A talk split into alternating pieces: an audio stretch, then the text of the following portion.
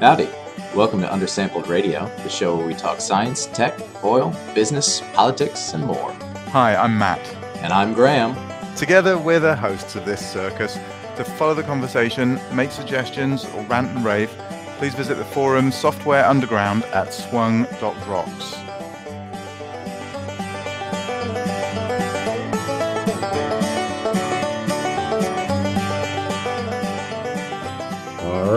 Hello Nice. there, dearies. Welcome to a very special episode of Undersampled Radio, episode 71.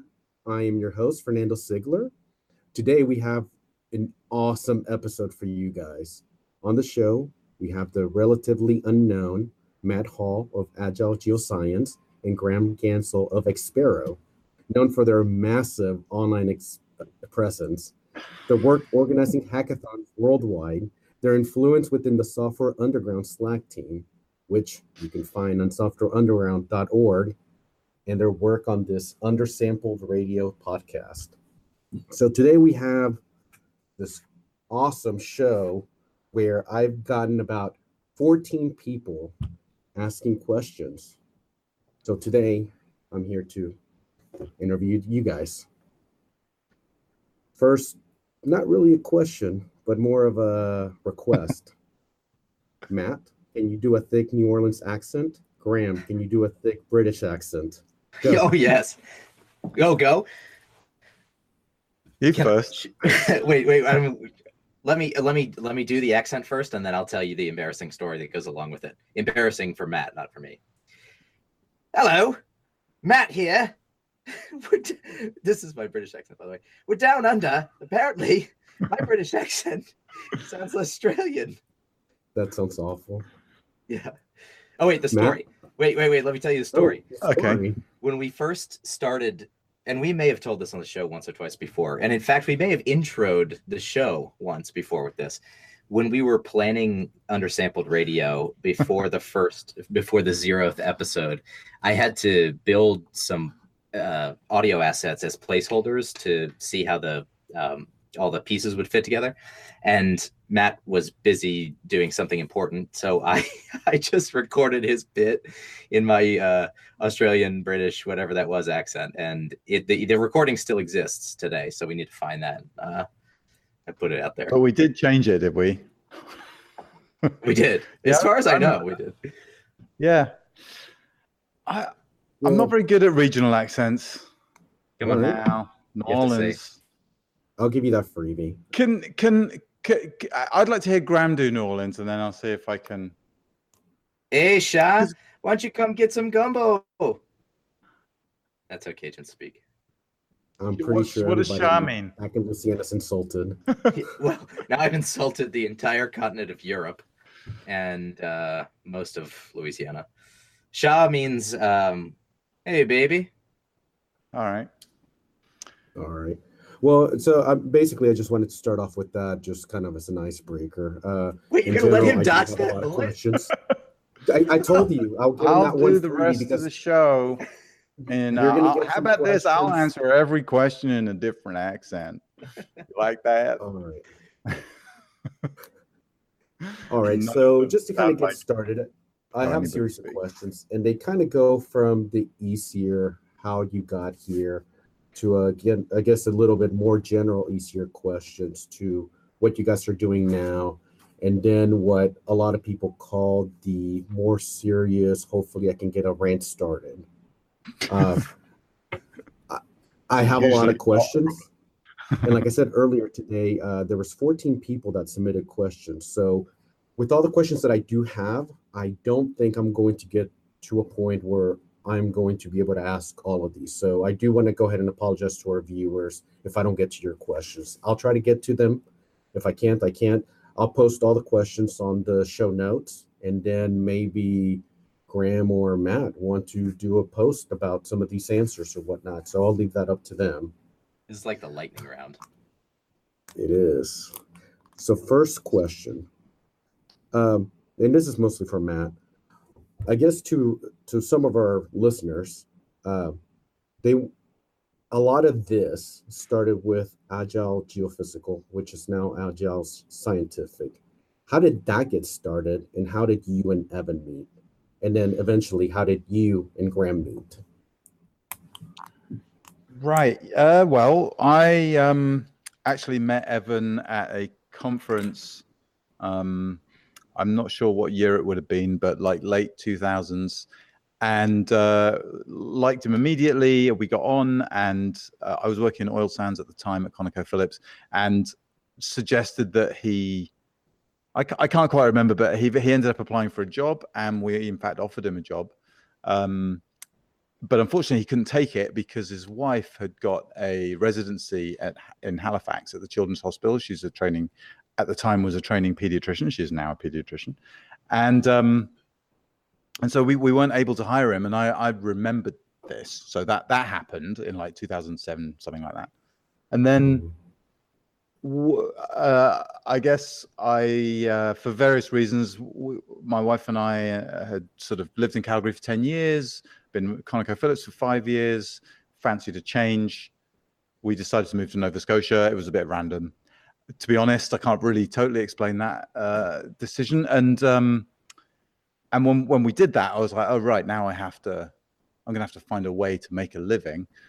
And the, essentially, I, I, I tried to keep my job at ConocoPhillips. I said, like, can I can I move to Nova Scotia and still work here? And they were like, no. So uh, the I formed a company. You know, started it essentially the day we arrived in Nova Scotia, and um, remembered Evan, and that he was in Halifax. Called him and said, "I've started this company. I don't know what it is. Uh, do you want to come work for me?" And amazingly, he said yes, and uh, also worked for me for probably two or three months before he even got paid, which was pretty awesome of him uh, and something I'll never forget. And uh, and here we are. So that was in 2010, late 2010. Does that mean you owe him back pay? I don't wonder if I ever did. The power of compound interest. okay, just writing a sticky note to myself. Uh, I hope he's not watching this, by the way. yeah, that's right. Um, I, I, mean, Evan's uh, a unique individual, and you know, we've Agile's done amazing things, I think, for a tiny company, um, in large part due to his energy and enthusiasm. Um, mm-hmm. Yeah, and then Graham, I guess we met in New Orleans in 2015. I want to say. No, two, I, I, don't know. 2000, I thought it was the end of 2014. It doesn't matter. somewhere, somewhere like that. At, at SEG, we were doing the hackathon and I got in touch with Graham actually through through LinkedIn, and and was like, "Hey, can you help me find people to come to this hackathon?" And I was and, like, "No, uh, but I'll point you to the beer aisle, and I'll be there." So yeah, that was uh, 2015, and we I guess we when did we start the podcast? Was it six months later? Last episode you said two yeah. years ago. Yeah, yeah. So there must have been like literally uh, three or four, four, five months after we met. How's that for a flash in the pan romance? Nice. Uh, that answers the, the question, and actually, you answered another question along the way. Uh, this was more for Graham. You're welcome. How did All you right, jump you into geophysics? I guess you came from a pure physics background. Uh, how did you get into geophysics? First, let me start by saying thank you for having me on the show. Uh, it's wonderful to be here, and uh, thank you to my mom for all the encouragement over the years. Um, geophysics not was your, a natural. Extension. Not your dad. I'm sorry. Go ahead. I don't know. I feel like I don't watch many award shows, but I feel like there's a lot of mothers thanked. Okay. Are there a lot of fathers thanked? We should we should uh, do a data science project where we figure out the highest the family numbers uh, rankings of, of uh, appreciation. What was but all right, I'm sorry. Geophysics. Go back. So geophysics to geophysics. Yeah. So as you can see, uh, I am highly distractible, and I like to work on new shiny things. And one of those new shiny things I found one day was inverse problems. Woo! So this was during undergrad, and I started picking around with some wave propagation stuff, doing uh, inverse, yeah, like inversion problems using wave propagation system of equations. and I bumped into a friend of a friend of a friend at a football game. We started talking about yeah, this is the South. We meet everybody at football games, right? Uh, we started talking about geophysics and how he didn't he wanted some help with some of the math stuff that he was doing. So I showed up at his office the next Monday and said, "Hey, I can do that." And he said, "Well, come on in." So that was it. That was all she wrote. So that kind of goes into the follow-up question that the same uh, listener had. When you make your transition, um, I mean, did you have to learn a whole new thing with geoscience, or do you think it's all the same to you and just with rocks? I had I should have learned this whole new thing called geology, but instead of doing that, I kind of munged my way along learning little bits and bobs. The guy that I was working for was a geologist, um, classically trained in sequence strat. I don't I don't remember what he was what his uh, graduate school was in, but um, he taught me about rocks while I taught him about math, which is why that relationship worked out so well and why I stuck around afterwards. No, that that's fine. That's fine. And everybody has their story. I mean, my background's in physics, and I jumped into geophysics. And the only reason I did that is because I lost the bet. But we're not talking about me. That's in football games, man. So that's another story. So to follow on with our interview here, now it goes to the easier questions. This is for both of you. What professor, what profession, Fingers other on than your buzzer. chosen one, would you have liked to attempt, or do you see yourself doing? Sorry, I missed the I missed the the key part of that statement. What profession, other than the one you're doing Oh. right now, would you like to attempt doing, or you see yourself doing? Profession, I see. Stunt driver. Next question. Stunt driver. um, Matt, you tried a couple other things, right? Did I? What What are you thinking of? Not that time in the. Red Bull Air Race is what I was thinking of. The Um, who? Red Bull Air Race. Sorry, hold on. Okay, so one one more digression. if you look up Matt Hall on Google, the the other- Red Bull Air Race pilot comes up first, and then and then you see Matt Hall of Nova Scotia. Hey, and um, he's he's the same age as me. Like we're very close in age. I So I- feel like maybe maybe we got you. mixed switched at birth. So I have a serious answer to this question, which is that I am doing something different now. So we were talking about geophysics, but I don't do geophysics anymore. Mm. And I'm very excited about that. I was, and I, I've been talking to to Matt about this for a while now. I was getting a little bit jaded or distanced from enthusiasm in the geophysical space for a while, for a few years, and um, when I started playing with more uh, more statistical methodologies, but machine learning specifically, I found myself reading less and less geophysics and and reading more and more arXiv, right, and things related uh, to deep learning.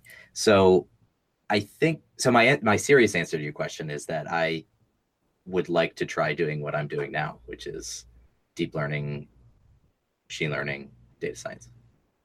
All right. Nice. Yeah. Matt, do you Um, have any profession? well, I don't know. My first sort of reaction was that I I tend not to see my career definitely, but any career really as being that clearly defined, so that you might say I'm Yeah. I'm this or I'm that. Um, because because my first thought was, well, I do, you know, I like to just try random things, um, easily distracted, I guess, like uh, like Graham.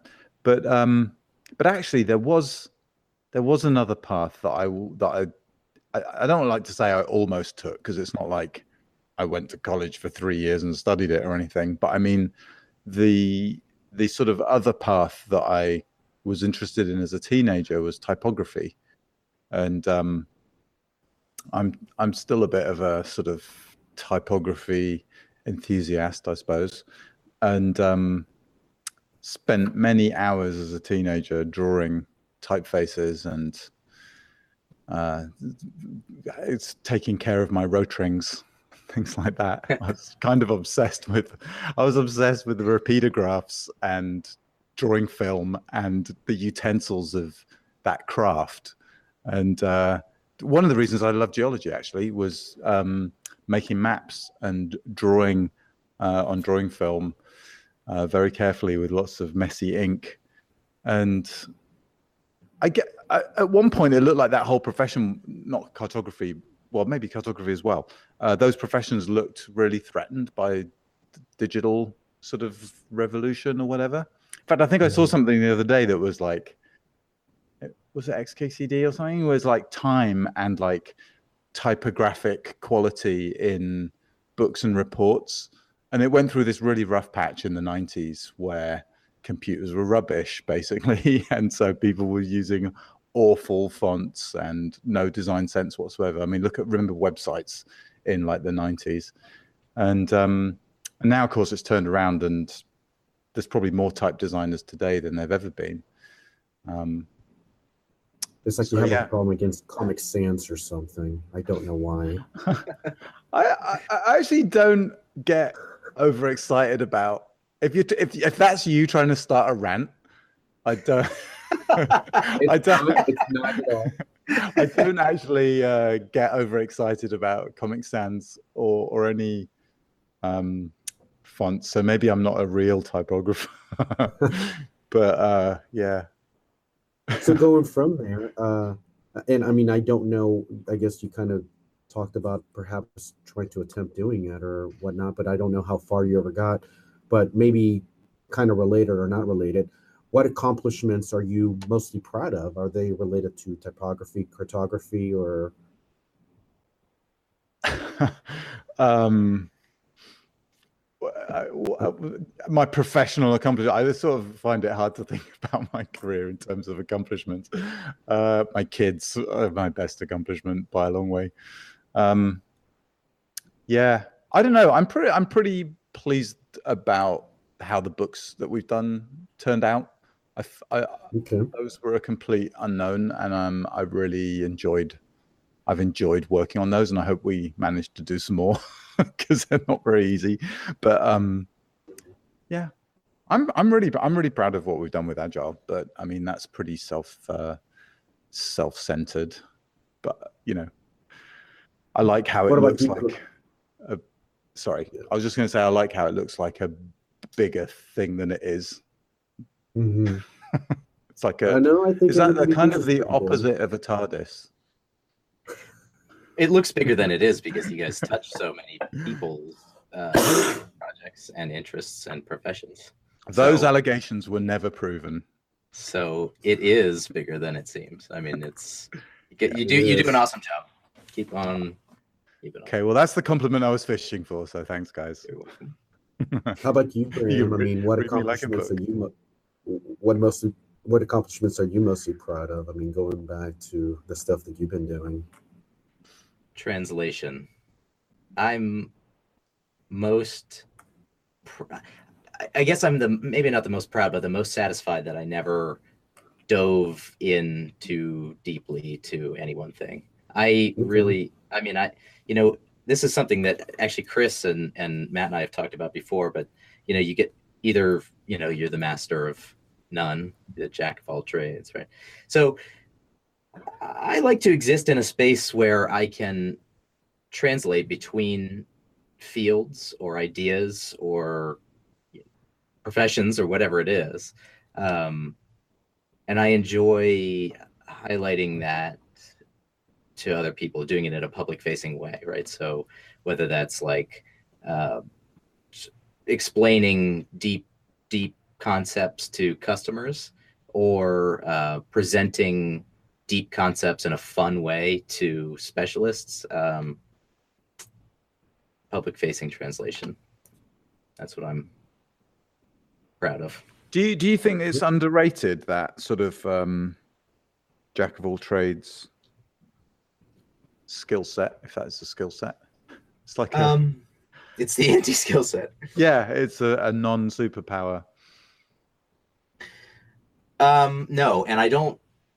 Nec- I certainly would never recommend that anyone attempt to go down that path.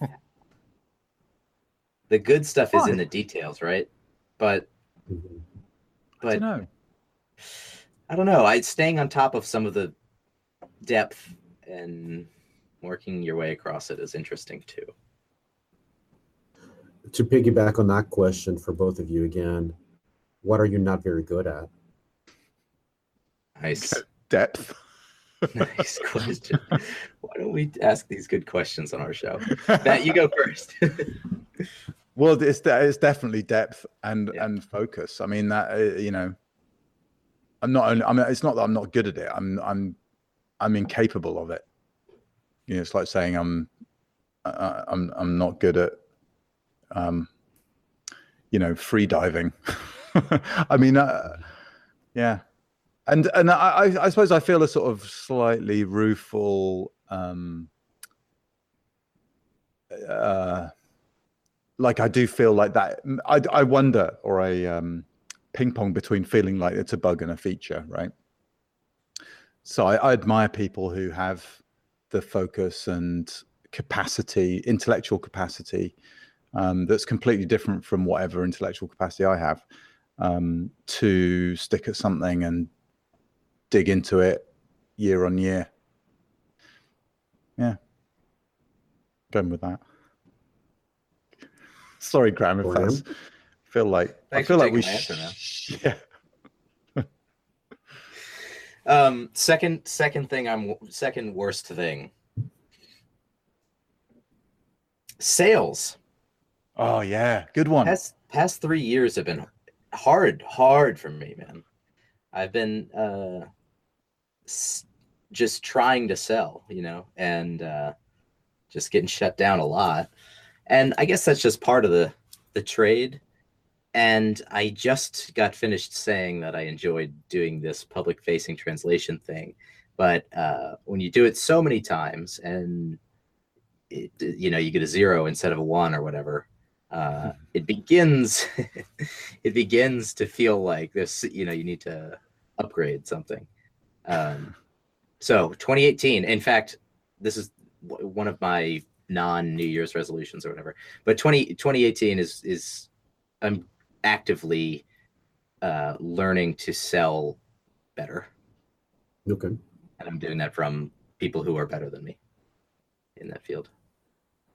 Yeah, there's definitely a, a it is a real skill, and I've I've met the kind of sales folks that I really admire, and others that are really good at it, but I don't admire. Yep. if you know what I mean, you know, because there are there is a sort of type of salesperson who will do and say anything. I mean, Mhm. you know, it's remarkable actually. It's almost I mean, it is essentially like a social disorder. uh, Yeah. that has amazing or can have amazingly powerful, positive, impactful results on a company, um, but is not necessarily, um, you know, building awesome relationships or anything. Um, but I have met great salespeople who um, have maintained integrity at the sort of things that I care about. Yeah, it's a real. Uh, I, I sort of got into a bit of sales at, uh, when I was at Landmark Halliburton, and didn't enjoy it. Like like Graham, I'm horrible at it. I'm not a business person at all. I have no. Well, I don't I don't mean just sales for a company. I mean I, I mean I mean persuasive uh and like on air persuasive argumentative capability. I mean like I, the problem for me is that I'm I I'm a chit chatter. Like I want to that's why we have this stupid radio show. Like I want to hear what people are doing and like find out about the details and stuff, but uh getting to the end setting i mean quantifying the end goal and getting there sometimes is a stretch Yeah. I wouldn't classify you as a chit chatter though. There's more. no Could- No, because I, I feel like a chit chatter doesn't really care about the content of the conversation, but I I, I'm- think that is important to you, and because actually I would say it's a feature of certain kinds of salespeople that they are supreme chit chatters, and it all the chit chat is butter, and it, it- do you know what I mean? Like it's it's uh, it's v- I don't want to say vacuous, but I mean it's empty.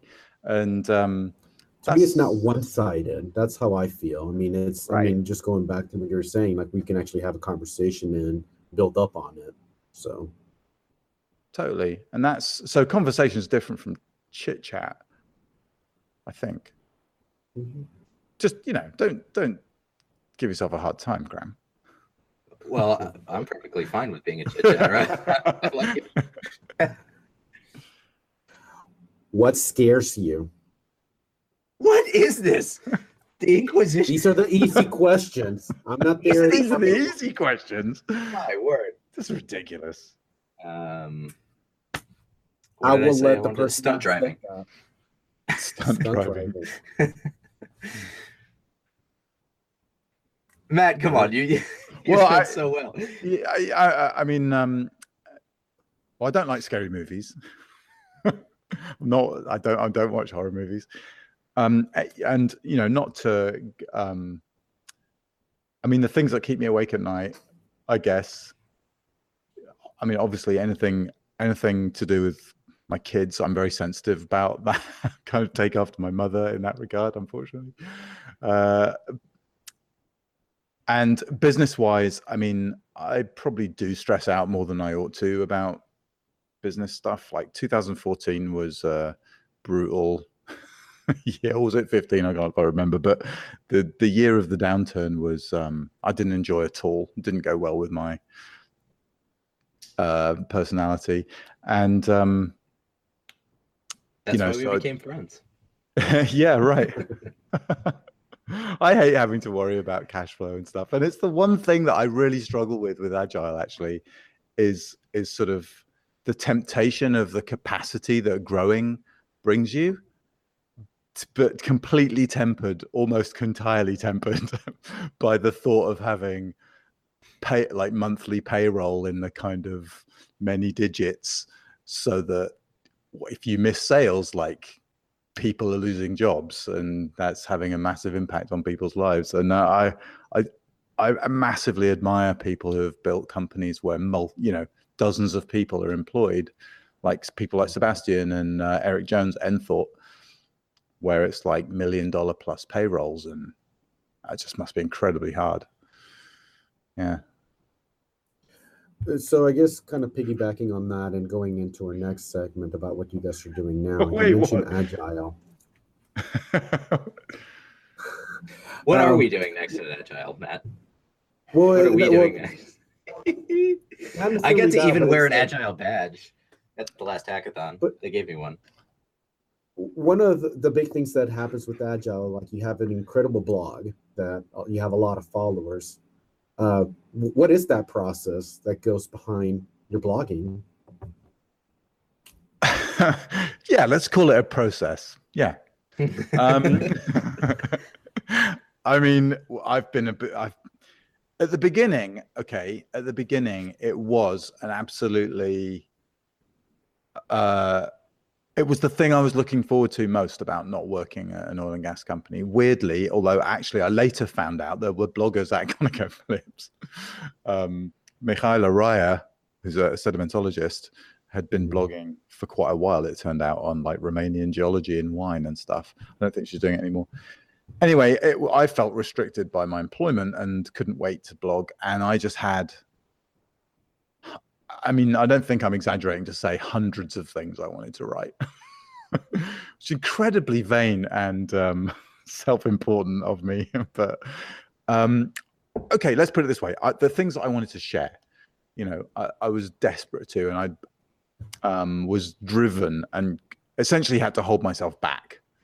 And now I don't want to say it's a chore, um, but the I, I still have 150 draft posts or something waiting to be written or half written or just notes or whatever um, that I can't, you know, that I do want to share.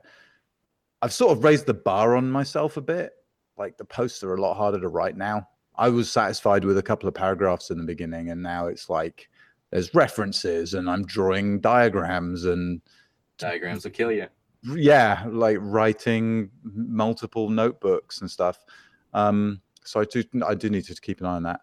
But um, I, I find it. I don't know. I find it very satisfying. I love connecting with people through the blog, and I get emails about having helped someone. I absolutely love that. That's what I live for, basically. Well, so aside from the blogging, uh, there was multiple questions on this. A lot of our listeners want to know how you guys manage juggling a company or doing blogs or running hackathons or keeping a huge social media presence, uh, maintaining various open projects, and still manage to have a life. How do you guys do it? Where do you get this energy from? well, um, I don't know. I get, I think we're both just energetic people. It's not something. I mean, Matt Matt's extracurricular activities are really curricular activities. Yeah. My extracurricular activities try to be curricular activity. They try to, you know, I, I would like them all to focus on projects that that generate revenue eventually. And in most cases, when I'm picking projects to do, there's at least some tangential aspect of the whatever it is, blog post or open source code that I'm writing or whatever that I can use later on for for making money. Um, and then just lots of coffee. yeah, I don't, I don't even drink coffee anymore. Don't know what's wrong with me. Seriously, we, I mean, four different people asked about that in general. you guys managed to do so many things. So I don't know. I, I, I, you know what? I think I actually just think part of it is persistence masquerading as productivity. I mean, yeah, Stu- pure know, stupidity. I think. Yeah. like if you keep something up for long enough, you, you it starts to look like um you've you produce a lot, but it's actually just like, no, I've just been doing this for a really long time. I mean, um, I think that's part of it. You know, and the other thing is I don't spend a lot of time doing a lot else, to be honest. I mean, if I'm not uh, at here, uh, um, you know, at my computer working, I'm, you know, working on the books or hacking around on other things. Don't really watch TV. Um, I I, yeah, I only work TV. on planes. Like I like when I'm traveling, all I do is work basically. And, it's, I, and I say that, but there was a bunch of stuff on Twitter this week about academics, I guess, showing off about working 60 hours a week or whatever. Mm-hmm. And I'm like, and I and and I get the reaction against that because it sounds ridiculous and it's unhealthy and so on. Um, but I I bet a substantial number of those academics, and I would count myself as one of these people, just don't think of it as work. It's just, it's not work. And and I, I when I'm doing my uh, like going through receipts and doing my expenses and stuff for a client, that's work, yeah. But mm-hmm. I don't do more than a few hours of that a week. And everything else I do, I'm basically just messing about. basically. That's the thing. That's the thing I like best about being over here at Expero yeah, I don't have to. I get to do all that fun stuff, and I don't have to like write invoices and deal there with you go. accounting.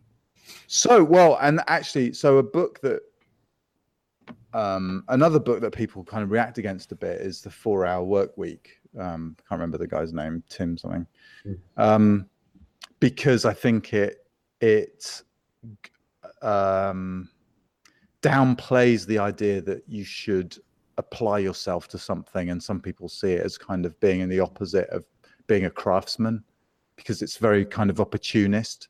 But the and I, and I consider myself something of a craftsman as a scientist kind of thing because I work at my craft uh, and I'm I, am i am a bit of a perfectionist and you know I like the idea of getting better at things. But the four hour work week changed how I thought about my time. So another other things that I never do is I don't repair stuff around the house. I don't do things in the garden. I'm not very good at those things. I don't enjoy them.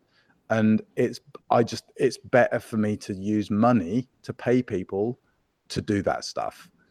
So that potentially frees a massive amount of your time. And basically, I value my time at like two hundred dollars an hour, and that's like if if I'm spending time on something and it's you, that sounds really kind of uh, stupid when I say it out loud, but I mean it's a Mhm. way of making decisions about what you spend your time on, right?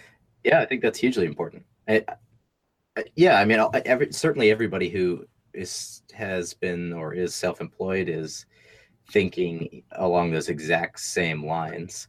But I think that it's also important for employees to think that way because your time is it really is worth more than money even. I mean, it's worth productivity, right? Totally. Yeah. and not and not even just productivity towards something that a company is doing but product like actual stuff that is valuable for people Yeah. um so yeah i i agree i i cut out and i, I operate the same way as you man I, I cut out things that are inefficient Okay. Yeah, and you know, I don't. I, I, I just I like you know. I just spent forty-five minutes before coming here reading Harry Potter to my son. I, I, obviously that is not a financial transaction. I derive more than two hundred dollars an hour worth of pleasure and satisfaction out of doing that. You know, just in case people are thinking, "Wait a second, uh, this doesn't work out. How, why do you sleep?" Um, but yeah, it's it, it's just a it's a it's a kind of a what would you call it? Like a mind hack or whatever to think about what you spend time on. Yes. i'm totally with with graham though on that thing about employees. I mean you look at oh man i mean when i think back at the time he suspended meetings i mean it blows my mind. I'm, i don't think it's an exaggeration to say there's 20 hours a week. Like if you're in any kind of supervisory role doing anything like uh, you know um, I was like an advisor. I mean, a lot of that time is unproductive. I'm, you know, I'm not going to say all of it is because good stuff happens in meetings occasionally, and some of them are important. But boy, we, I mean, we burn time on stuff like crazy in a corporate environment. Okay. Well, uh, so speaking of from getting a lot of energy and stuff like that, one of the very successful things that the two of you have managed to do was to come up with this hackathon that it's been going around for a couple of years now. not me that was all matt Um, well, so that's all Matt. Uh, point being is that I mean, how, how did that process come about? Like, where did the idea of like, okay, n- not only am I doing blogging and running a company, but hey, let's do a hackathon as well. And listeners want to know when the next ones are. Don't I? I feel like I just I'm a broken record on the hackathons, but yeah, I salt lake city yeah. May. Next one's Salt Lake in May. Um, they're all on And I guess there's one in Copenhagen, right? And there's well? Copenhagen in June, and there'll be one in Anaheim, I think, at just before SEG. Um, One of our listeners wanted to know when's the next one in Calgary. Yeah, Calgary has been a little bit neglected. Um, don't know why we found it. Well, we know we we actually we've made stuff fly in Calgary. Um, I don't know why we don't spend more time there. Actually, um, we don't. We never get any clients there. We've had like one client in Calgary. I don't get it. I kind of try not to take this personally because I lived and worked there for ten years, but um, we just get no work there. I wish we were there more often. But I mean, at one point, you how did they come about though? That's Well, we, um, uh, I guess, Agile started off being quite uh, interested in knowledge sharing. That was kind of how we made our first dollar, and um, I was very into into knowledge sharing for many years, uh, having been involved in the geophysics network at Conoco, and um, you know that's really where the blogging and the social media stuff came from. I mean, it it was this desire to connect and, and have conversations. Um, so we ran an event at the CSEG CSPG conference in May 2013, and um, we asked a room full of people what are the big unsolved problems in in subsurface geoscience, and we had this half a day conversation, and um, at the end of it, we uh, wanted to do something. So we sort of stood up and said, uh, you know, that's awesome. We've got this list. It's on the. We put it on the web, um, and we wanted to openly and publicly commit to starting to attack these problems. And the best way we could think of attacking them was to do a hackathon. So that's how the first hackathon happened that fall um, in Houston. Was basically as a, as a sort of response to the that that session. But I mean, hackathon. I don't know when the first hackathon was, but I mean, they've been around obviously for a lot. Like we certainly didn't come up with the idea of hackathons by no, any you know. I completely understand. We're, Yeah. I think in general wanted to know more about your hackathons. But I have So a, I- I have a news a news bullet point here. Um, this is hot off the press, and uh, Matt, I think you'll be pleased to hear this. Uh, we are Expero is partnering with R-Ladies Austin to throw a Women in Tech hackathon here in Austin sometime. and we think it's good. So it, it, it'll probably be in the summer, location TBD. Uh, Okay. Nothing has been um, scheduled yet, uh, but we'll keep you up to date here on Undersampled Radio and all over social media. So um, it's going to be an awesome event. I'm very excited about this. Yeah, that's great. So, so I guess now going to the more serious question, since going back from that question about the hackathons, you said, I guess at one point, part of the reason the hackathons came up was because you had people had issues or had problems with particular things, and when it's solved, and then eventually the whole uh, idea of using a hackathon came about. Now, it seems like you had you had you you have success with these hackathons. So there are problems or there are issues that our industry currently has. So if there was one thing that our oil industry, if there's one thing you could change, what would it be? yeah, Graham. Go on, Graham. well, he wasn't Graham? kidding about the hard questions. um, I mean, there's definitely things I, I feel could like I'm going to change. Steal Matt's answer if I say the thing that I was going to say.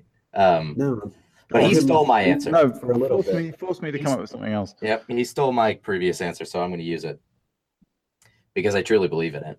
I think the biggest thing, and this is not, I think, let me, I'm not going to qualify that. I think the biggest thing is sharing, again, this is knowledge sharing, the openness of uh, ideas, algorithms, data. okay. Can you? tr- I mean, you, you would you would literally transform not just the face of oil stuffs, but energy stuffs. If if these big oil companies would start sharing what they know about energy, hmm I don't. I think for all the years that I've been in this industry, I've never heard so somebody say as many times saying something like, "This is proprietary." right? People in oil and gas. No, you're right. So it makes Um, it sound makes it sound like it's probably really, really special. You definitely can't have this. It's too awesome to let you have. Well, this this costs a lot of money for us to come up with this, that kind of thing. I think it makes people feel a bit better about their stuff. Whereas if, if I So, show it to you, you might now- think it's rubbish and find me out.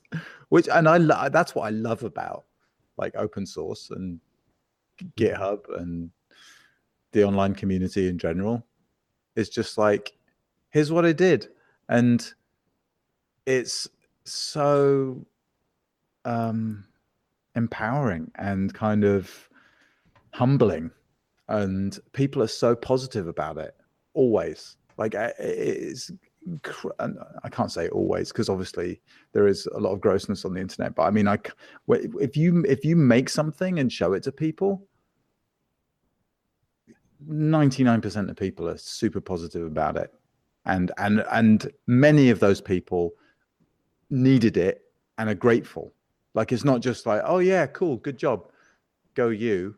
It's actually like, oh, amazing! Like thank goodness, some you know somebody put that out. Like thank you, and um, and you're like, what? But that, but it was it was rubbish. Like I I nearly didn't bother. I nearly just shredded it or whatever.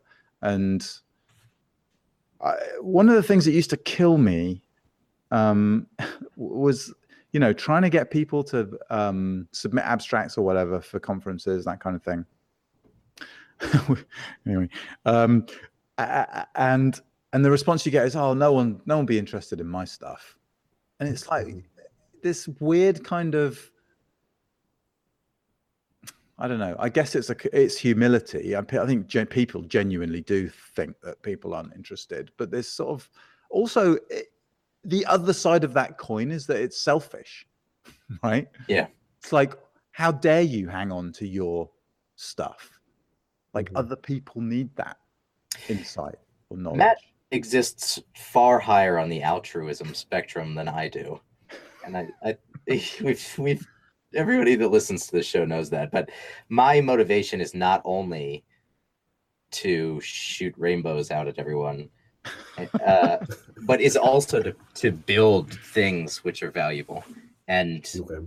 extract that value, right? So, um, my, another big motivator for me in this sort of openness movement or whatever is that we build better stuff if everybody is sharing and when we build better stuff, we sell more stuff. So yes, it's nice to share your your GitHub repo, and so you'll have a couple contributors or whatever. But um, no one can use that commercially, right? It takes fit and polish, and so I do gain a great deal of satisfaction by giving away open. This is code now, particularly or data, uh, but in the long run, it's also worth money to do that. I believe. Yeah, I don't know. There's there's definitely a strange dynamic about um com- commercialization. Like it you know, someone on the internet on Twitter today was saying kind of rolling their eyes at this startup which has basically taken some sort of existing open source software rolled it in a kind of new skin turned it into a commercial offering, and then and this is the bit that kind of it rubs me up too. This kind of behavior, essentially, use that as a vehicle to attract investment from mainly governments, right? That it started as an open source project. Yeah, it's basically sort of and but you but it's this idea that you, when you wrap something up in in uh, marketing and commerce now it suddenly look, can look like it's worth something mm-hmm. and um, and then you can somewhat cynically use that as startups do to attract funding and potentially you don't even need customers or a business model you have to say you have a business model but um, it doesn't need to exist um, and you know, especially governments at the moment are so like, uh, well, as usual, they're falling over themselves to fund things that look cool and sexy or whatever around, you know. Uh, in in this case, it was um, information management, but I mean, it could be just as easily be machine learning. Um, mm-hmm. I mean, you read all the time about a new startup attracting $10 million here, $25 million there for a machine learning offering in oil and gas. And some of their descriptions of what their technology does are absurd. I mean, they're completely impossible.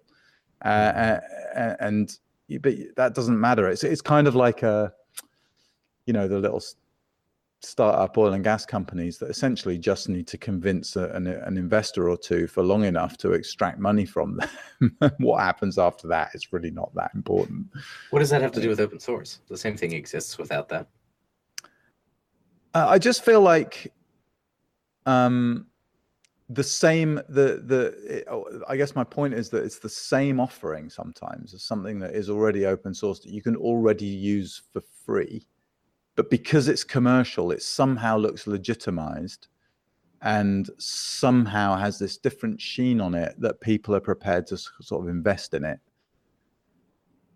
Whereas in open source world, often things like I mean, I take Wikipedia as a kind of example. I mean, people talk about it still quite disparagingly, and it looks like a bit of a basket case, like it's full of kind of lonely bearded guys hacking away in their bedrooms. But I mean, it's a massively influential website. And I find it incredible that a lot of people use, not just people, corporations um, whose people depend on it every day don't donate to it. I think that's one of the most mm-hmm. scandalous things uh, going. I mean, and the, the, the you know the corporations with massive Linux clusters aren't donating to the Linux Foundation, aren't don- donating to the Python Foundation. I think it's appalling. It's amoral and unethical, and it's up to the technical people in those organizations to bring that sort of thing to the, to light to those IT organizations and make it abundantly clear that that that can't go on. Lead by example, I would say, and donate, and uh, strongly suggest that your employers do the same thing. You know, that, that was a proper rant. Yeah, yeah. I, it just, I, I feel like just we got this weird. We're in a weird, still a really weird relationship with commercial software. Do you think people that. making this commercial software, whatnot, have to continually reinvent themselves, or I just like look just... at the relationship between most oil and gas companies and Microsoft. It, it, there's, there's no logic behind it. Look at look at the create look at SharePoint. SharePoint's a disaster. It's a horrible piece of software. Every single oil and gas company I've ever been in is trying to coerce it into doing ridiculous things like manage conversations, manage document databases for knowledge sharing purposes, act as a wiki. It's horrible at all of those things. Everybody knows that. But somehow it's more legitimate than the clearly superior open source software that everybody else kind of gets, right? I'm, it's not just oil and gas. I'm sure it's the same in banking and stuff. Yeah. Somehow Microsoft has this sheen of legitimacy as a corporation with lawyers and and marketing I don't get it. It's weird. So it must be a weird human kind of just a fundamental thing that we have with like paying for stuff that says, "Oh, this is valuable," right? I, this is obviously I'm not. This uh, I realize that I'm not like a sage or anything. I mean, look at why why do people buy Jaguars and Lamborghinis, right? It's just a vehicle, but it's kind of an extension of that, isn't it? I'm just glad I got you in a rant. That's Trek. But you were asking what what the oil industry should change. I I, I like Graham's exactly. Answer. I I think as uh, I, I feel sorry no, right. not a better orientation of the oil and gas industry towards society and serving society. And I, I, that makes me sad. You know, so it, now, it makes me sad that I, I tell you what really makes me sad, and that's feeling embarrassed because I do feel embarrassed about working in oil and gas when w- it's something that we all depend on so much, and we've we've really messed up when um, when we tried to fight the green movement, which has many excellent points that we should definitely listen to, right? And uh, in in polarizing ourselves against that movement, we look like a bunch of tossers so in that same think line of thinking uh speaking of openness so if if you actually had like one piece of data that somebody would consider proprietary and if you could make it openly available what would that be then like what's well I mean, I, there is quite a lot of data around. The problem with a lot of the data, um, well, the I mean, two problems, the, I think. Is the, is the problem with openness the sharing of the process, or is the big hold up the data itself?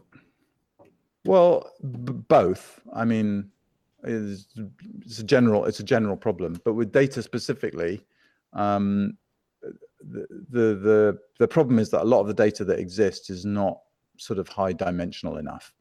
So there's like um, seismic but no well logs, or well logs but no core, core descriptions but no production data. Like there's v- very few data sets around. I don't know of any, in fact, where uh, there's a publicly available full depth data set. And it's, it's a real problem, actually. We used to hire people and go to consortiums and stuff at ConocoPhillips, and it's like you'd have given people this data to work on, like you know they've got your 3D say, and then they go and like spend I don't know 10 person years interpreting it and present their results back to you with these PhDs that they funded, and you're sitting there going, yeah, that's all great, but you don't have any of the production data or the core, so don't you? Do you know what I mean?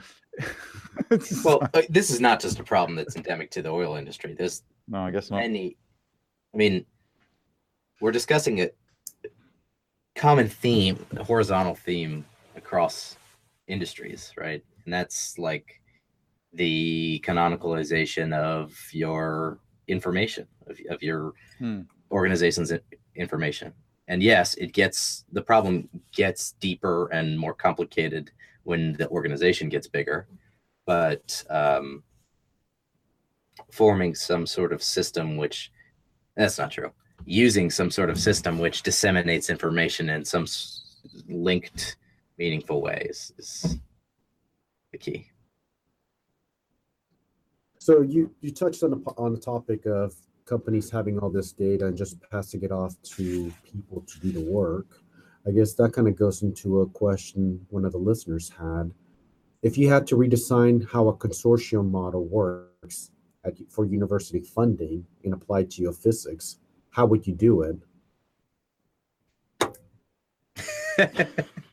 that's for Matt. I'm out of the oil biz. I mean, in general, I mean, that's it seems to me like a lot of the times, like either A, you have the data, you just don't have the time, you're trying to, you know, ultimately you may not have the time to do it and you just have other things to worry about. So you pass it on to other people to do the work is there a better process to do this then? Um, well, I mean, yeah, for me, uh, I mean, there's uh, probably all sorts of ways of coming at that question, but I mean, one thing that I think we don't do very well is collaborate. So there's a lot of like starting a thing over there and then maybe visiting it once a year and they come visit once a year, or maybe you get an intern for two months.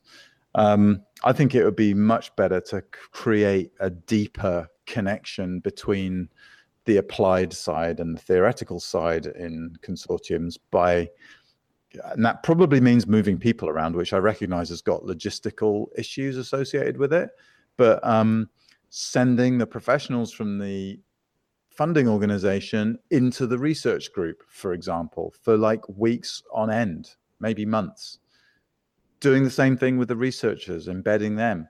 Like that like fun, you know for all the online stuff that i do and go on about fundamentally face-to-face collaboration is where it's that's where the real awesome stuff happens and um, finding a way to do more of that i think would be a really good start i, cut what I used to call them internships and outturnships like mm-hmm. and, that, and that those need to get more frequent and meaningful um, so that there's more trust, basically, like uh, you know, more openness on the on the collaborative on the project. I don't think it, it's about seems, money and.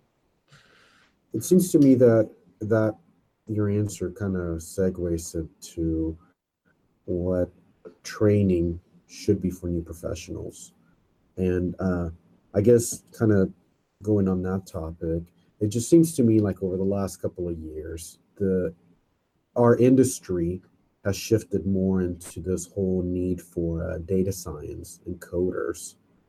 Uh, years ago, uh, I guess the the listener commented how at AAPG someone stood up during a Q&A session and said that data science was a big black box of nonsense and that no one can stand up in front of their managers and defend its conclusions.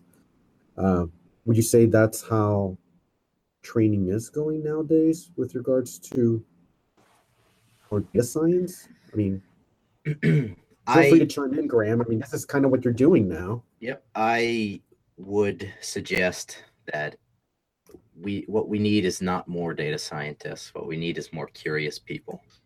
the only thing that distinguishes someone calling them a data scientist from someone doing uh, putting picking around in Microsoft Excel is curiosity. Um, invest investigate. If you have a question, follow up. Figure, you know, start start playing with your crazy harebrained ideas. I mean, that that's that's what a data scientist does, right? Um, and yes, there are some barriers to entry. You have to know some technical things, but I would suggest that in the true spirit of scientific investigation, that even even people who've never touched a computer could call themselves data scientists. Curiosity, investigate. How do you train people to do that? You don't. You can't. Uh-uh. Really? No, I don't think so. Hmm, I think that I don't think you can. And I mean, not every person needs to do that, right? There, there are there's plenty of need for people to pick a thing and go forward on that thing, right? That's most of how things get done in in in industry, and I think that that's that's perfectly fine if that's what you want to do. If many people are very happy getting assigned a problem and figuring out how to you know implement it. What's what sort of training? uh, Like, how does Expero do do training? Is it is there a formal system? Is it sort of every person for themselves, or It depends. Yes, there is a semi-formal system, um, but it depends on what kind of work you're going to be doing. So, for instance, we'll take a front-end developer, right? So um, that person would work for a month or two months with a front-end developer, and then they'd work with a UX designer, and then they'd work in conjunction with the back-end team and you kind of go around this cycle and the whole time you're you're touching real projects but you're under the tutelage of a guide hmm so it's uh, it's on the job then? Yep. Sounds like Yes. it's it, yeah, and this is um, working kind of in the next cubicle, or this is like pair programming, or what's the level of contact? Um, this is working this is collaborating on projects in some cases and probably initially not what i would call pair programming exercises but uh, one-on-one code reviews let's say once a day or three times a day or something tick tick tick tick tick. And then as you develop into the role you you, you scale back that that um, oversight i guess but you still have these meetings and you still do have review um, I, I will say that this company in particular is not and is not the best example of how to do training most of the employees we have are pretty senior level like have been lots and lots of experience doing what they do before they Right. come to Expero. But that's not to say you don't need to get up to speed on projects that are going on and the ways we do things. You know. Now we do How have do interns. R- Right. Yeah. How do you um when you want to learn something new? Are you you're a you're a bit of a book guy, aren't you? You like to read read the book. Do you do you do any MOOCs or um, do any other classes of any kind, or just do by hacking? Learn by Most of ninety percent of what I do is just by is by doing it. You know, just finding something. And this is this kind of goes back to the question about side projects, right? So if I don't, if I don't know how to do something, I'm going to go find an example of it, and I'm going to try to break it, and then I'm going to try to fix it.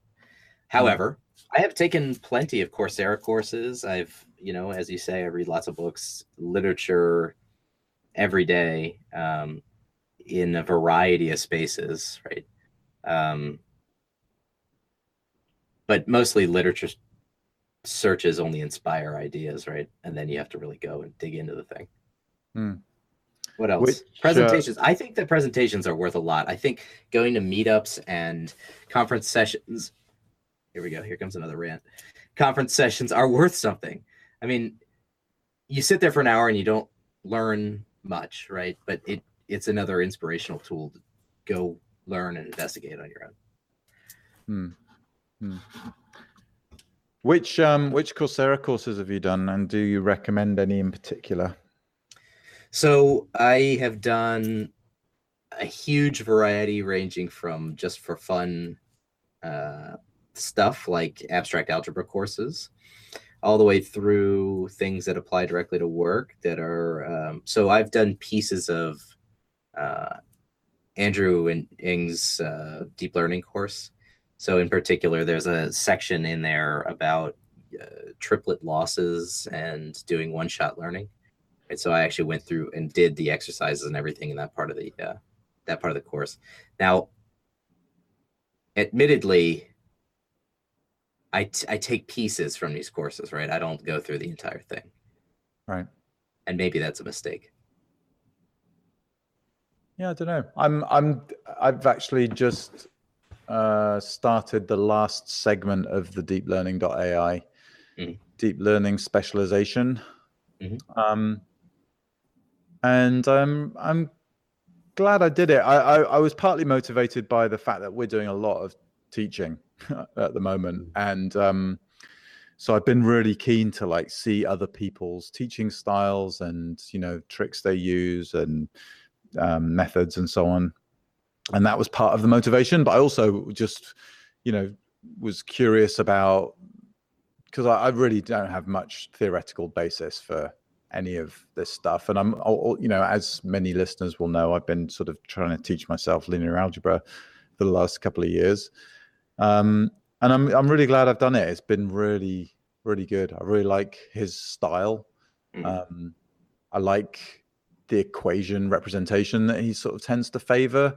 Um, I get confused by a lot of the diagrams of of neural networks and find the equations a bit easier to look at somehow. Um, and I and yeah, it's been I wouldn't say mind blowing, but mind opening at least. And this the last segment's cool because it's uh, sequence learning, which has um, been my sort of interest really for the last uh, little while. Really? So yeah. For what? Um, well, I, I mean, I, I just feel like, you know, we look at a lot of time series and uh, in in geoscience, whether it's geological time series or recording time series, and I feel like You're typifying the difference between the two of us right now. Because I'm like, what did you want to learn that for? And you're like, well, I was just interested. You know? yeah, I guess I don't know what I want to learn it for, but I, I feel like um, some kind of uh, recurrence, I guess you'd call it, in the sort of neural network world, will play into how we solve problems in geoscience, where there's not just temporal dependency, but spatial dependencies. Um, so the ideas like recurrence and convolution, I think, are, are going to be key. And you can you can help uh, Zoltan and I work on the stream predictor. yeah, that's a really neat problem. This isn't in the this isn't in the news bullets, but I'll say it real quick in case anybody wants to join in. We're Zoltan and I are yeah, and he's he's been working on this problem for a long time. I'm just jumping in as a novice, but he wants to figure out how streams meander over time, how um how that changes in the temporal domain, and uh, I, th- I, th- I guess somewhat naively he just started we started chit chatting about it one day uh, using uh, uh, deep learning to play into this experiment, and so we had a, a hack session Saturday night, and I'm on board, baby. I'm gonna build some networks. He's prepping data. It's gonna be cool. Yeah, There's a repo. awesome. If I think of it, I'll link it. Well, he's the he's the meander guy. So um, Most definitely. yeah, that's it's really neat. And uh, yeah. Anyway, so we'll we'll, we'll see where that goes. But um, yeah, I've, I've been enjoying Coursera, and I also recommend Udacity uh, Yes. their courses. I've um, you know I've said many times that the introduction to computer science with David Evans. It, it sounds really crass, but I mean, it changed my life. Really, it, it, it was the it was the thing that turned me from being a, a dabbler into someone who really wanted to learn how to program well, which I can't do, but I aim to uh, keep getting better. Um, really excellent course, and he, he's a fantastic teacher. I would suggest. top tip. Well, gentlemen, uh, we've been doing this for a little bit over an hour, and we still have a lot of questions to go through. But either way, like I said, this is something that Matt and Graham can answer uh, looking at the show notes. But point being, we probably need to start winding down. I, I do have uh, one, a couple of quick questions, really quick. That shouldn't take a, a whole lot of more minutes. Uh, one of our viewers wanted to know what other podcasts or blogs do you subscribe to and why?